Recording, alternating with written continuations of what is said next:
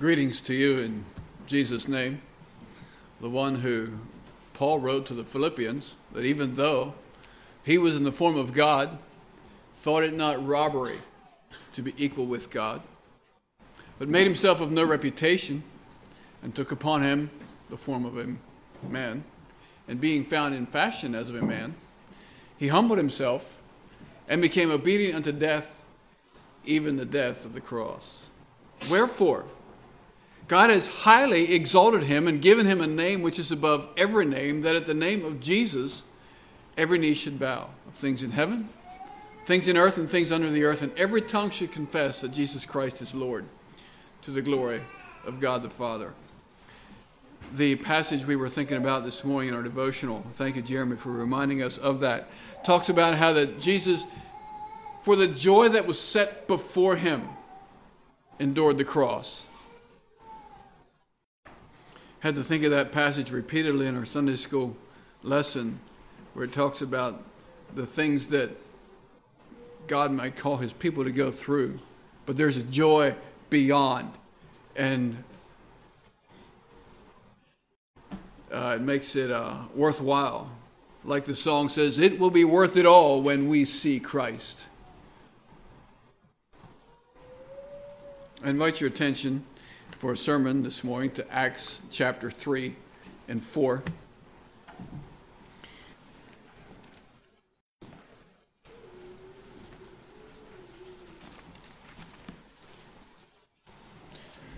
Jesus had promised the apostles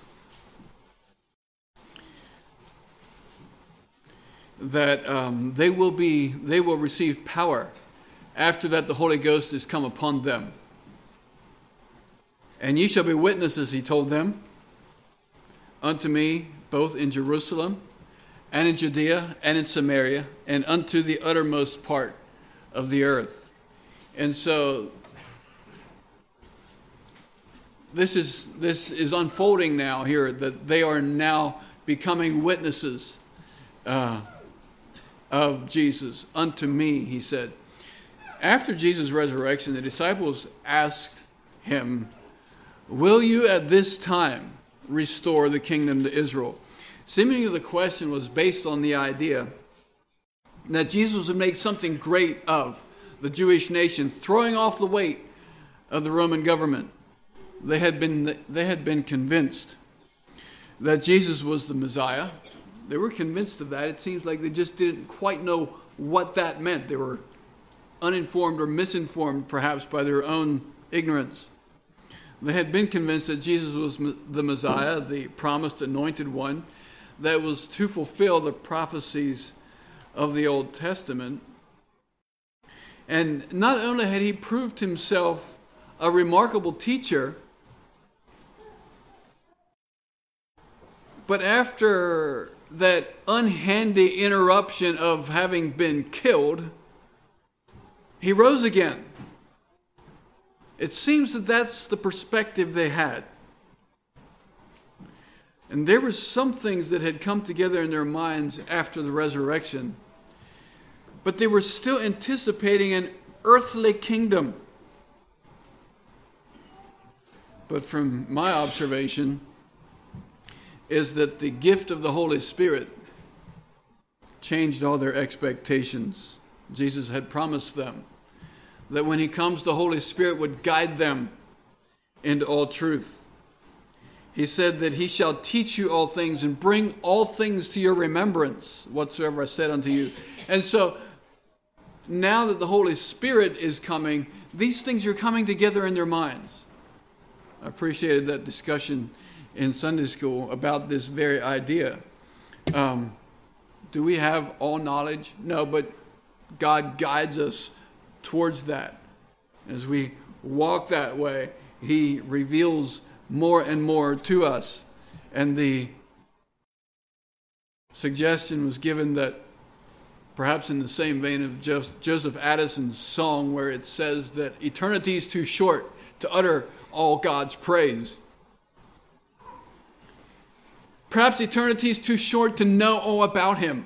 And that while the years of eternity roll as we sing, we will have an ongoing discovery of the character and of the nature of God. And I hope that's so. But there's a few things that I wouldn't mind knowing right away.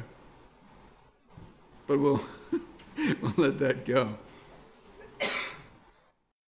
So the last time I had preached, we looked at Acts 2, the day of Pentecost and the birth of the church. And that God's Spirit is teaching and guiding and bringing Jesus' words to their mind is so evident in Peter's sermon. Peter connects the dots with the Old Testament prophecies and what was happening right there.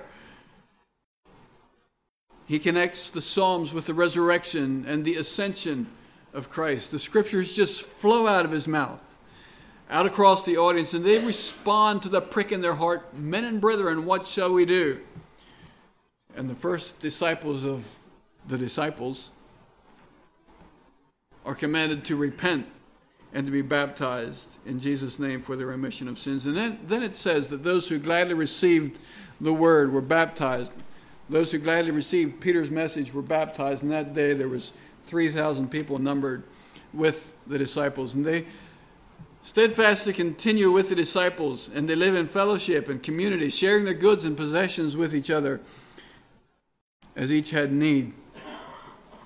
So think now of the imagery in Daniel chapter 2, where Nebuchadnezzar saw that big statue, and Daniel told him that represents 4 kingdoms, 4 historical kingdoms. In that setting, it was future, and from our perspective, they're historical. 4 kingdoms that would rule the world. And in the time of the 4th king, there would be a stone that was hewn out of the mountain without hands. And it would come and it would hit that big organization of earthly kingdoms. And they would just shatter and fall to the ground and become dust and be blown away like chaff on the summer wind. So think of that imagery. I can't say that word for some reason. Think of that imagery. The stone had just hit the kingdoms of the world, and they have fallen. I'm talking about here in Pentecost. They have now fallen, and they're being blown away like chaff in the summer wind. And the stone that is the kingdom of God is now beginning to grow. Jesus had promised them that they will be witnesses. And in the next section of the story, we will look at how the apostles' witness of the resurrection confronts the Jewish religious leaders. And the ordeal began by an act of mercy. Peter and John went up to the temple at the afternoon prayer, 3 o'clock in the afternoon, the 9th hour. I want to kind of go over chapter 3 and chapter 4. And I'm not going to read all of it. Some of you are just going to have to find in your text and just look at it as I'm teaching you about it. Some of it I will read. So just follow along in your text here as you can. So Peter and John were going up to the temple at the 9th hour, which is 3 o'clock in the afternoon. It was the hour of prayer. They met a man who'd been lame since his birth. And he'd been brought there daily to ask alms of the worshipers going to the temple. And Peter's response to when he was asked for an alms is, "Silver and gold have I none, but such as I have, I give thee. In the name of Jesus Christ of Nazareth, rise up and walk." Now imagine this lame man's surprise when suddenly he feels different than he ever had before. Vitality and healing are surging through his body, and his legs grow taut and strong. He leaps up barely, trusting the strength that he's feeling. And as he becomes more sure of himself, he runs and he leaps and he's shouting for joy, praising God, praising the one in whose name he'd been healed. And this causes quite a stir. And there was soon a crowd of awestruck people gathered around him. And Peter addresses them by deferring the glory to God. When Peter saw it, he answered and said unto them, "Ye men of Israel, why marvel ye at this?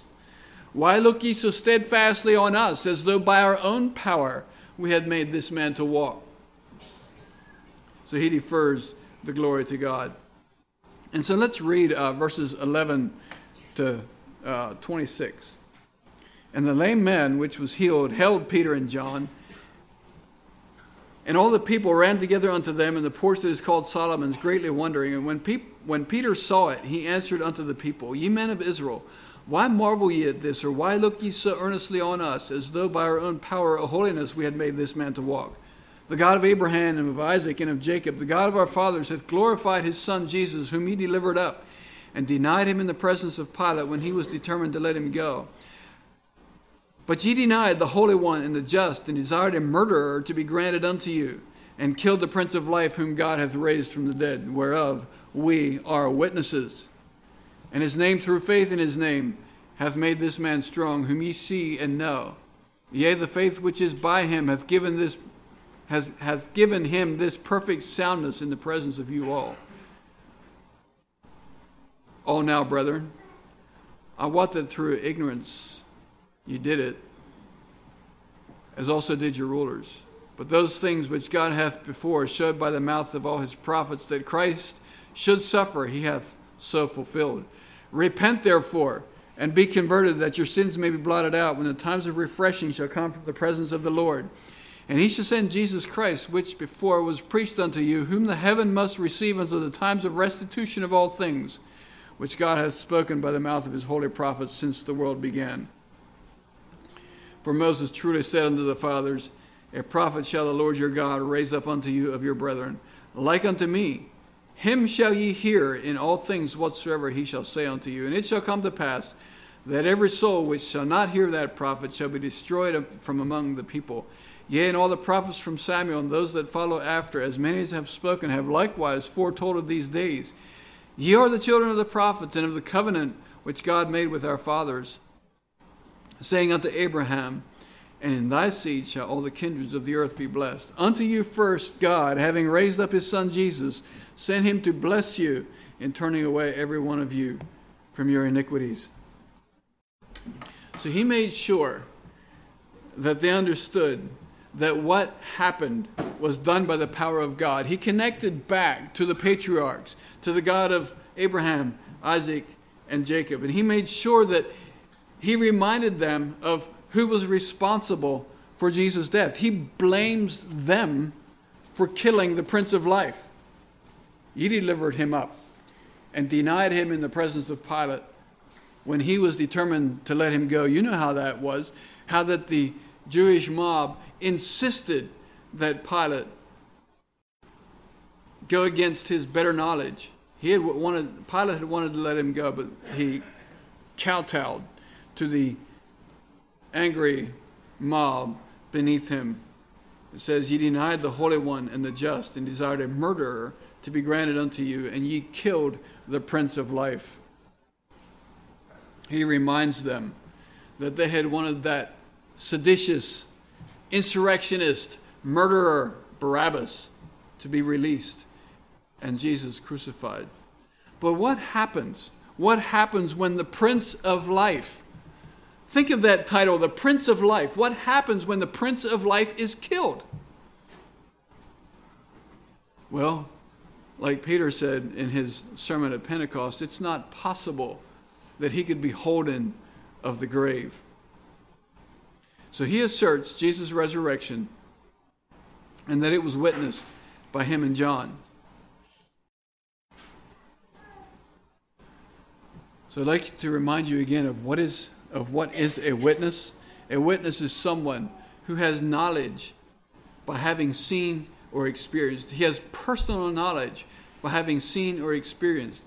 Peter is saying that he has firsthand knowledge of Jesus' resurrection, and it's by faith in Jesus' name that this man was made whole. And we talked a little bit about the expression in Jesus' name in our Sunday school, but not a lot. What's this mean? What is in a name? What's this mean in Jesus' name? We talked about how that it's you're doing it not just as something you say at the end of a prayer that's supposed to validate everything. That's not the point here. It's not the sequence of sounds that's so powerful when we think about doing something in Jesus' name. See, the sounds vary across languages, so it's not the sequence of sounds, the J and the long E and so on.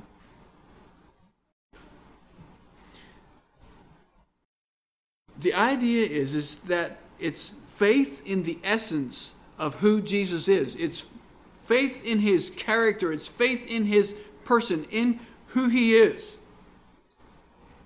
That's what it means when he was healed by faith in Jesus' name. He was healed by him understanding what Jesus was about, what Jesus was doing on the earth.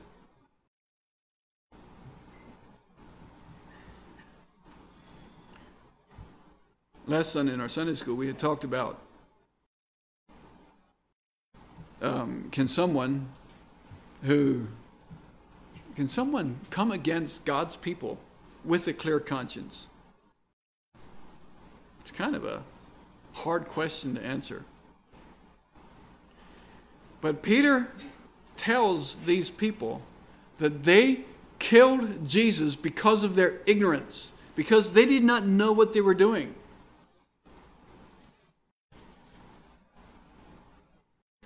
Maybe they thought they were doing God a favor.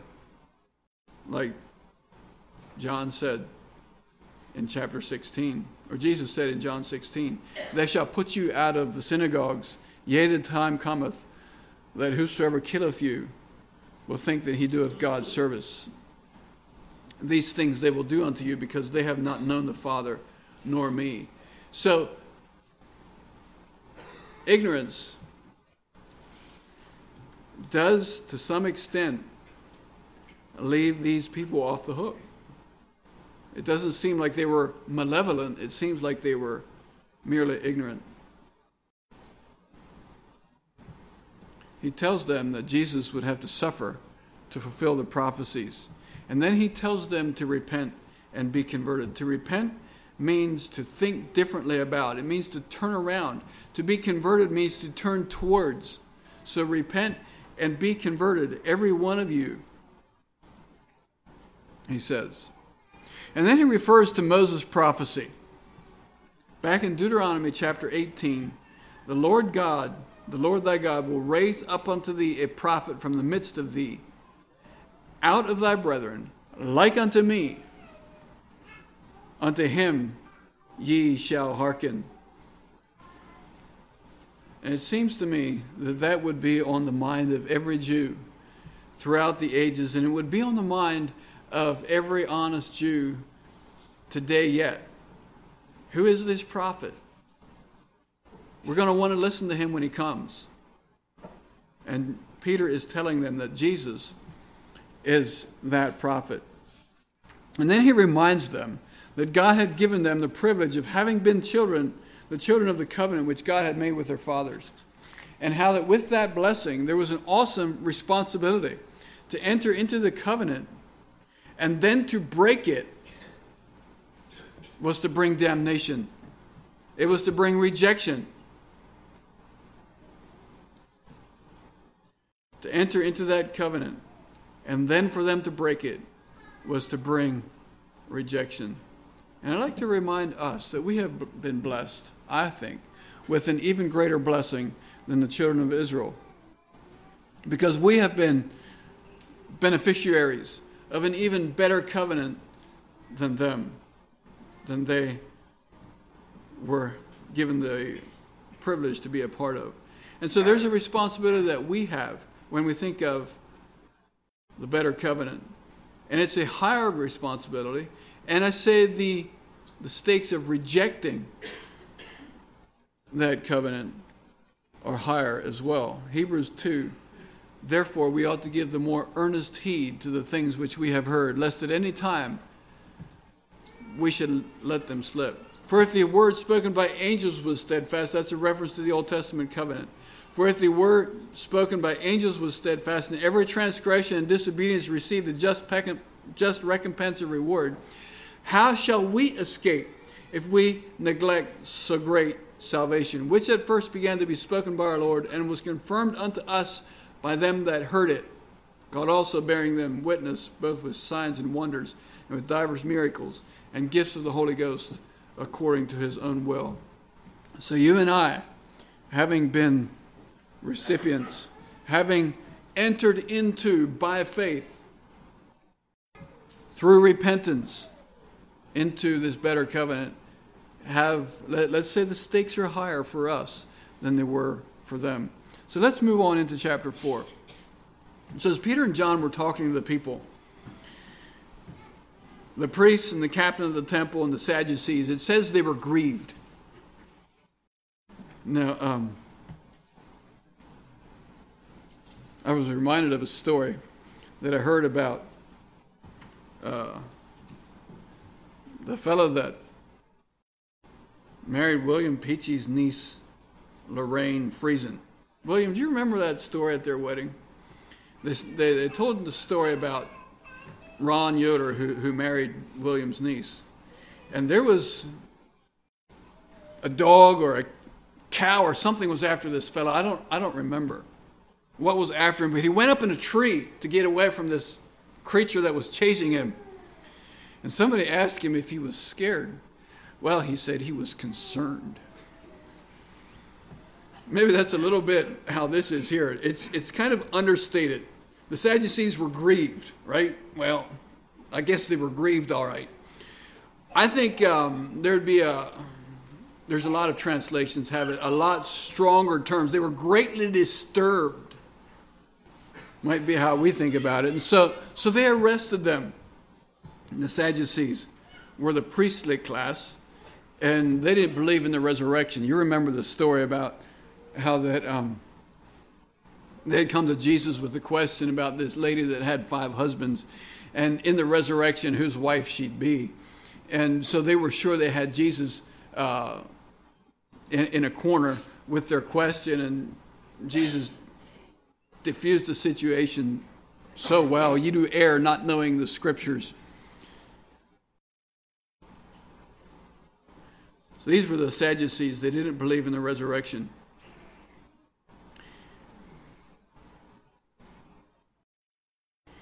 And they now had the Peter and John captured because of what had happened here in the beginning of chapter 3. It says that in spite of Peter and John's arrest, the number of believers has now increased around 5,000 men. That's 2,000 people since Pentecost. I'd be really curious how long a time. In the text, it doesn't really give us any indication. It seems like it's right shortly afterward, but I don't know for sure. But 2,000 people have become converted, have repented of their sins and become converted since Pentecost.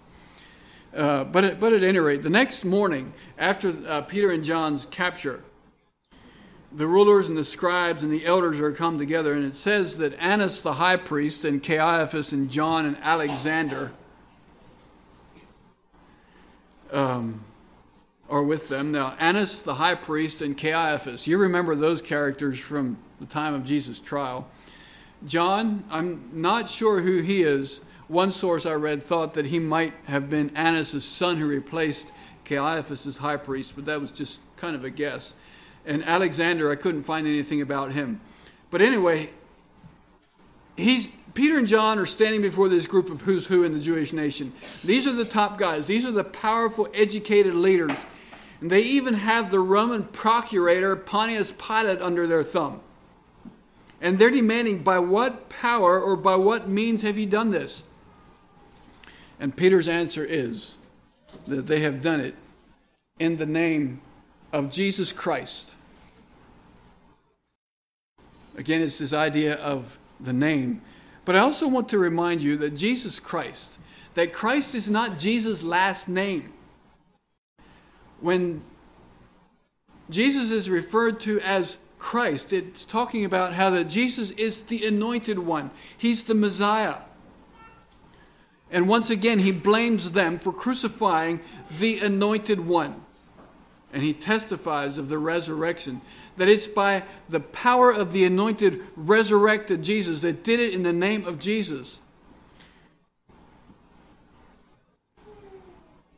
This was the stone, he said, in verse 11, which was set at naught of you builders, which is become the head of the corner.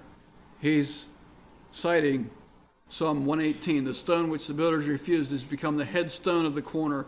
This is the Lord's doing, and it is marvelous in our eyes. And Peter's and John's argument for Jesus was so strong that the rulers couldn't say anything about it.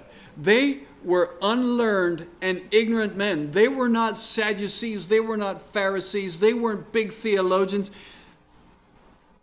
But it was obvious that they had been with Jesus. They realized that they were some of Jesus' disciples. So here they were, these unlearned and ignorant men. These were the men that had forsaken him in his trial. Peter and John followed him to a certain extent. Peter was in the courtyard, but while he was there, he denied them. I guess there's indication that John was at the crucifixion site. But they basically just forsook him and fled. And this was these characters that were now standing here in front of this council of big, powerful religious leaders, and they were bold. They had been changed from the shrinking cowards who had denied and forsaken him to proclaiming boldly that Jesus was the Christ. They were claiming that Jesus was the anointed one, that he was raised from the dead, that he was the one who fulfilled the prophecies of the coming Messiah. Here were these men that were so different from what they used to be. And here was the man that these men had healed in the name of the one that Pilate had crucified. They didn't know what to do about it. They were floored. But this was the power. This was the dunamis, if you please, that they had received at Pentecost. So this is what the high priests and the rulers were confronted with, and they didn't know what to make of it. And so they held a private council, and they decided that Peter and John should be prohibited from speaking at all or teaching in Jesus' name. Pretty typical of a tyrannical government, isn't it? One of the first things that has to be controlled is how people express themselves. And any speech that is thought to challenge the powers that be is outlawed. But Peter and John's immortal response, whether it be right in the sight of God to hearken unto you more than unto God, judge ye. For we cannot but speak the things which we have seen and heard. We cannot but speak the things which we have seen and heard. So they were faithful witnesses. They had seen, they had heard, they had personal knowledge of, and they were speaking it.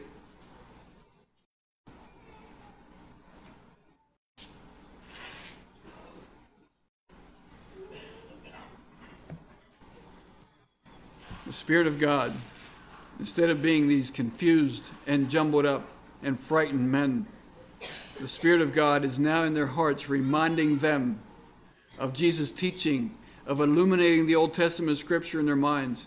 So all these Old Testament scriptures, the things that were happening right now, the things that were surrounding the death and the resurrection of Christ and of the Holy Spirit coming at Pentecost, these were all coming together and making sense to them. And so these fellows that had crucified Jesus were not intimidating to them. Think about that. Here's the group of people that had brought the accusation against Christ that Pilate bowed to and crucified Jesus. You're Jesus' follower. But after that condemnation, and after his execution, the one that you are following is raised from the dead. Think about how strengthening and how emboldening that would be if you were standing against the very men that brought the accusation against Christ. You can't defeat this man. Talk about being bold.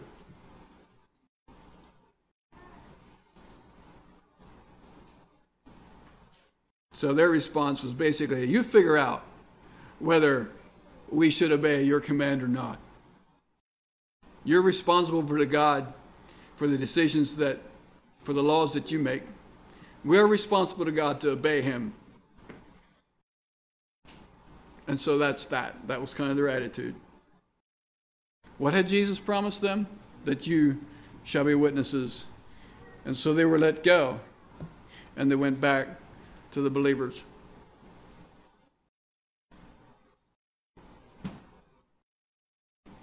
Verse 23 of chapter 4. And being let go, they went back to their own company and reported all that the chief priests and elders had said unto them.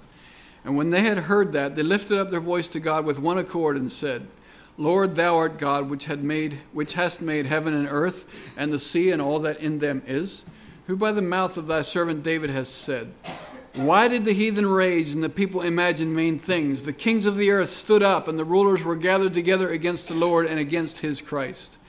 For of a truth, against thy holy child Jesus, whom thou hast anointed, both Herod and Pontius Pilate, with the Gentiles and the people of Israel were gathered together, for to do whatsoever thy hand and thy counsel determined beforehand to be done.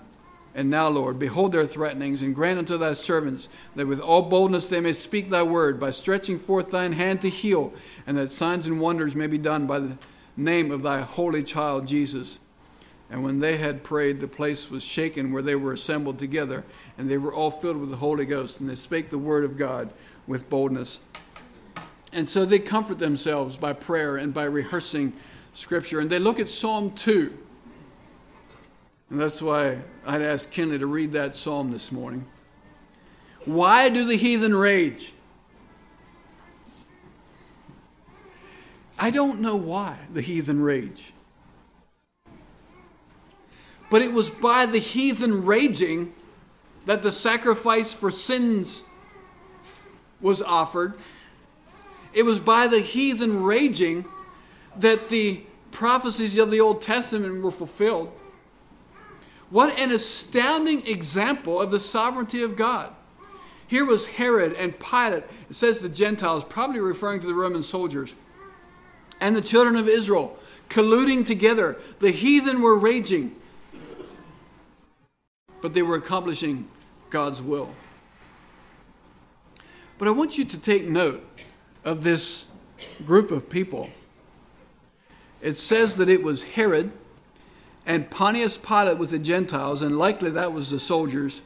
They were likely of the barbarians and perhaps Germanic peoples. They had a lot of mercenaries. So the Gentiles, probably the soldiers, and the people of Israel were gathered together. What kind of a union is this? It's the nation of Israel, it's the people of Israel, and the powers, the Roman powers, colluded together and condemned our Lord. What kind of a union was this? It reminds me of Revelation 17.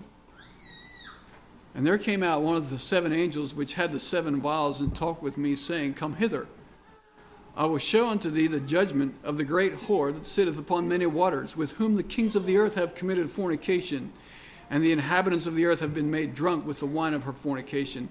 So he carried me away in the spirit into the wilderness, and I saw a woman sit upon a scarlet-colored beast, full of the names of blasphemy, having 7 heads and 10 horns. And the woman was arrayed in purple and scarlet color, and decked with gold and precious stones and pearls, and having a golden cup in her hand, full of abominations and filthiness of her fornication. And upon her forehead a name written, Mystery Babylon the Great, the mother of harlots and abominations of the earth. And I saw the woman drunken with the blood of the saints and with the blood of the martyrs of Jesus. And when I saw her, I wondered with great admiration.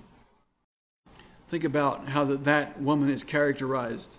And think about how the church is depicted as a bride in white linen. This whore is dressed in purple and red. Throughout the Old Testament, the people of God are said to go whoring away from God when they turn to other gods. It's my understanding that the great It's my understanding that the great whore spoken of here in Revelation 17 is the church as she has fallen away from God. And now she's in bed with the kings of the earth. And this unholy alliance of a fallen church and the power of the state will fall under God's wrath. And the unholy alliance that we see here in our text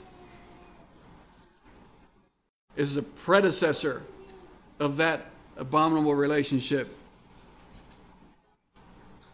This predecessor of the unholy alliance between a fallen church and the power of government. And we see that here in our text. Listen to how they position themselves against Christ. The kings of the earth stood up, and the rulers were gathered together against the Lord and against his Christ. For of a truth, against thy holy child Jesus. These people, if you could say, they're like the Antichrist of their day. They were anti-Christ. And yes, if you're wondering, I think that the Antichrist spoken of in Revelation and throughout the New Testament given to John, throughout the New Testament and the Revelation given to John is something of this sort. I think it's something of a unholy and illegitimate matrimony of a fallen church and the power of the state. And they are standing against our Lord and against his church since its birth.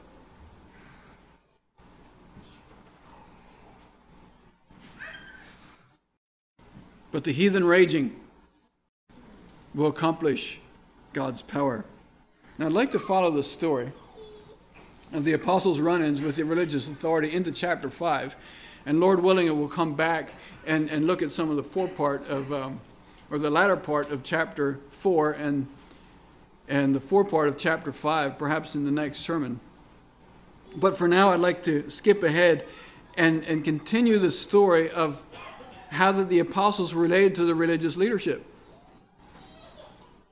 The apostles were rather dismissive of the command not to teach or preach in Jesus' name. Well, you're responsible for your laws. We're responsible to obey God. That's their attitude. And the healing of this blind man, of this lame man, was just the beginning of this kind of healings. Reading in verses 12 to 16 of Acts chapter 5. And by the hands of the apostles were many signs and wonders wrought among the people. And they were all with one accord in Solomon's porch. And of the rest durst no man join himself to them. But the people magnified them. And the believers were more added to the church, multitudes both of men and women. So that's multitudes more than the 5,000 to this point, or to the point in chapter 4. Now here's more evidence of the power of the Spirit, insomuch that they brought forth the sick into the streets and laid them on beds and couches, that at the least the shadow of Peter passing by might overshadow some of them. And there came also a multitude out of the cities round about Jerusalem, bringing sick folks and them that were vexed with unclean spirits, and they were healed every one. So the high priest and those with him, now these fellows were the Sadducees, they threw them in prison this time. They didn't just talk to them and tell them not to say anything, but now they threw them in prison. But an angel released them that night and told them to go preach in the temple again. So the next morning, Peter and John were back in the temple. And the council wasn't sure what to make out of this. Didn't we command you that you should not teach in this name? And behold, ye have filled Jerusalem with your doctrine and intend to bring this man's blood upon us. In Acts 5, verse 29. Then Peter and the other apostles answered them and said, we ought to obey God rather than men. Now, didn't God put secular authorities in place? Didn't God put secular authorities in place for the establishment of order and for the punishment of evil and to praise the ones that do well? He sure did.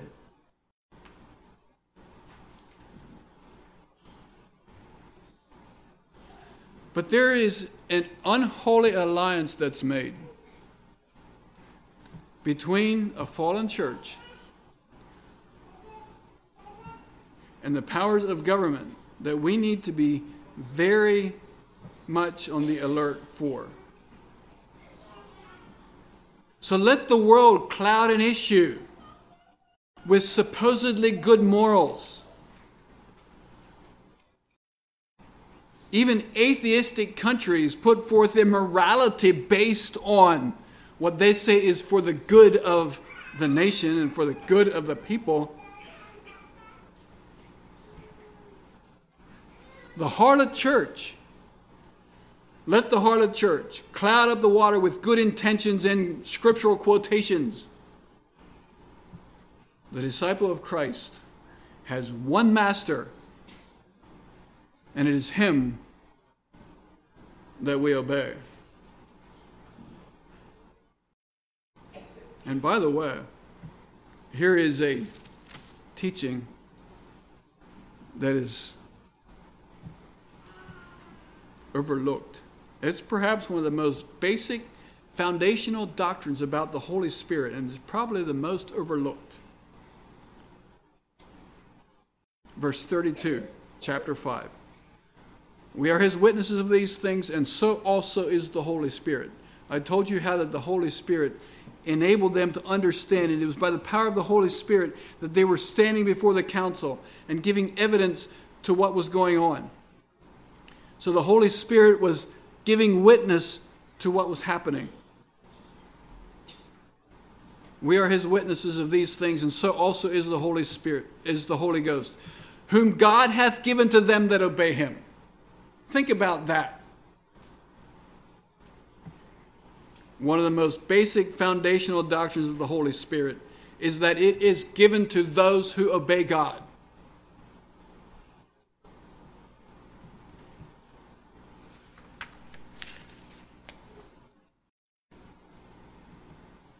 May God give us grace that we, like them, could be faithful witnesses of the resurrection of Jesus, that we could walk in newness of life, as Paul says, empowered by the Holy Spirit, and be a living testament to the fact that we have been with Jesus. May God give us grace that we would be bold in our representation of the gospel, serving only one master, heedless to any command to the contrary. Let's kneel for prayer.